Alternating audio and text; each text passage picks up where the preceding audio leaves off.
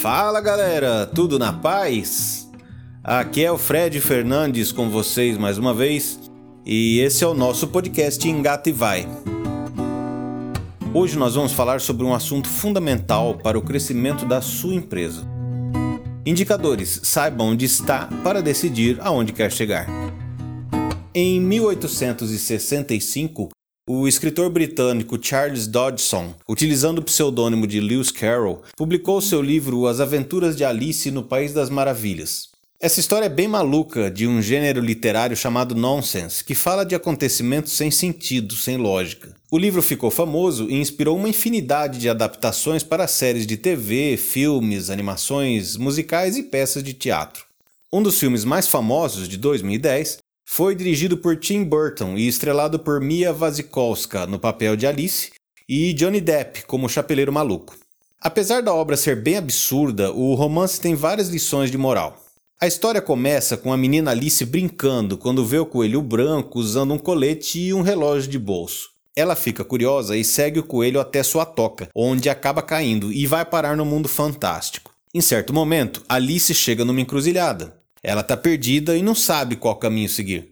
Então, de cima de uma árvore aparece o gato de Cheshire, ou o gato risonho. Alice pergunta ao gato: Você poderia me dizer qual caminho eu sigo a partir daqui? O gato responde: Depende, para onde você quer ir? Tanto faz, diz Alice. E o gato fala: Então, não importa qual caminho você vai seguir. O gato quis dizer que, para quem não sabe aonde vai, qualquer caminho serve.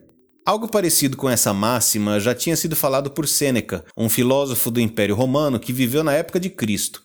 Ele disse: Não existe vento favorável para o marinheiro que não sabe para onde ir. Na cultura popular também tem um ditado nesse mesmo sentido: a direção é mais importante que a velocidade. Embora possa parecer simples, esse pensamento serve de base para uma importante reflexão.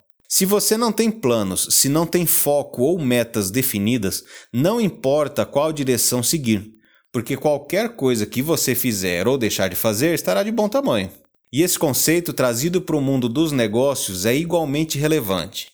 Porque se sua empresa não tem um plano definido a seguir, se você não sabe em que direção ela deve ir, então não importa que rumo ela irá tomar. Portanto, a primeira lição que se tira disso é que sua empresa tem que saber exatamente aonde quer chegar. E para resolver esse problema é que existe o planejamento. Na empresa, o planejamento pode ser feito em três níveis: operacional, tático e estratégico, e existem muitas ferramentas para planejar. Algumas são antigas, mas ainda eficientes, Outras são mais modernas e há aquelas que, embora estejam na moda, não têm eficiência comprovada ou são importações porcas de outros países que não funcionam corretamente na realidade brasileira. Dentre os instrumentos que existem para se fazer o planejamento de uma empresa, os mais conhecidos e tradicionais são Missão, Visão e Valores, Metas SMART, Balanced Scorecard ou BSC, Matriz BCG, Business Model Canvas, análise SWOT ou FOFA, análise PEST ou PESTEL, estratégia do Oceano Azul, Objectives and Key Results ou OKR, análise 360 graus, cinco forças de Porter, etc. Não existe a bala de prata, uma só ferramenta que sirva perfeitamente a toda e qualquer empresa e situação, porque as empresas são diferentes e têm necessidades diferentes. Por isso, quando for planejar, você deve analisar qual ferramenta é mais adequada às suas necessidades e à sua realidade. Qual delas serve e é útil à sua empresa? Qual delas de fato você consegue levar adiante? Essas são algumas perguntas que você precisa responder antes de escolher a ferramenta. Sem isso em mente, o exercício de planejamento pode ser muito frustrante e pode resultar em perda de tempo e de dinheiro. Para muita gente, isso não é novidade. Quer dizer, muito se fala sobre a necessidade de planejar, de traçar metas de crescimento para a empresa. Porém, o que pouco se fala é que antes de decidir para onde ir, é preciso saber onde se está, e isso é fundamental ao sucesso de qualquer planejamento. Se o empreendedor não sabe exatamente onde e como está hoje, não conseguirá fazer um planejamento que funcione. Afinal, você tem que ter planos de crescer, de evoluir, e para isso é necessário que conheça o ponto de partida. E aqui vai a segunda lição das máximas. Saiba exatamente onde você está agora, para somente então decidir aonde ir. Você tem que ter um ponto de partida bem conhecido antes de traçar sua rota, e esse ponto podemos chamar de indicador. Indicadores são métricas, são medidas que informam em que lugar e como está determinado aspecto de sua empresa nesse momento. Por exemplo, imagine que você trace metas para daqui a três meses vender 30% mais unidades do produto X, comparado ao que vende hoje. Ora, é óbvio que antes de traçar essa meta, você tem que saber exatamente quantas unidades está vendendo hoje do produto X.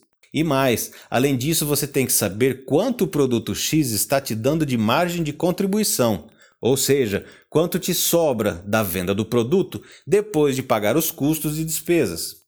Sim, porque se você não sabe exatamente quanto custa produzir o produto X, é possível que seu preço de venda esteja abaixo do custo. Isso significa que quanto mais você vender, mais prejuízo terá. Assim, a meta de vender 30% mais do produto X será prejudicial à sua empresa. Ou então imagine que você consegue atingir a meta de aumento de 30%, mas aí você descobre que sua capacidade produtiva, que é o máximo de unidades que seus equipamentos, funcionários e estruturas são capazes de produzir por mês, não dá conta de produzir e entregar as unidades vendidas. Esse exemplo não é absurdo, infelizmente. Acredite, não conhecer exatamente o custo de produtos e serviços é algo muito, mas muito comum entre micro e pequenas empresas.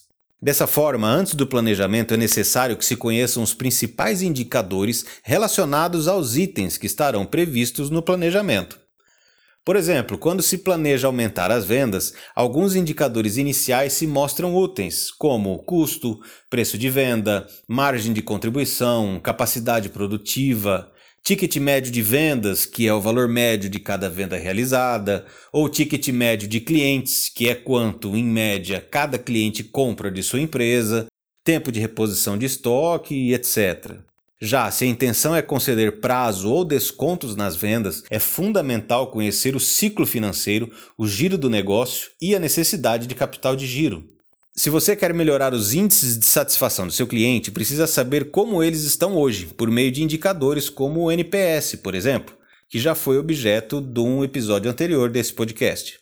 Antes de pensar se vai investir em propaganda, é necessário conhecer seu custo de aquisição de clientes, ou seja, quanto de investimento precisa ser feito para conquistar cada cliente novo. Pouca gente faz essa conta e acaba desperdiçando muito dinheiro em publicidade que não trará resultado. Via de regra, vender mais para quem já é cliente é mais barato do que atrair novos clientes, e investir no relacionamento com os atuais consumidores pode ser mais vantajoso. Por fim, é importante destacar que os indicadores são uma foto, eles retratam como determinado item se encontra naquele momento do tempo. Assim, para que você consiga ter uma visão de filme, ou seja, para que você possa ver a evolução desses indicadores e como eles se comportam ao longo do tempo, é necessário que eles estejam sempre reavaliados, que sejam constantemente medidos. Com isso em mente, pratique. Decida em quais aspectos você quer que sua empresa evolua e busque a ferramenta de planejamento que lhe seja mais adequada. A partir daí, identifique e meça os indicadores necessários para traçar seus planos. E aí, que achou desse nosso episódio? Vamos praticar. Se você tiver alguma dúvida ou precisar de alguma orientação, fala com a gente. Visite nosso site www.engativai.com.br.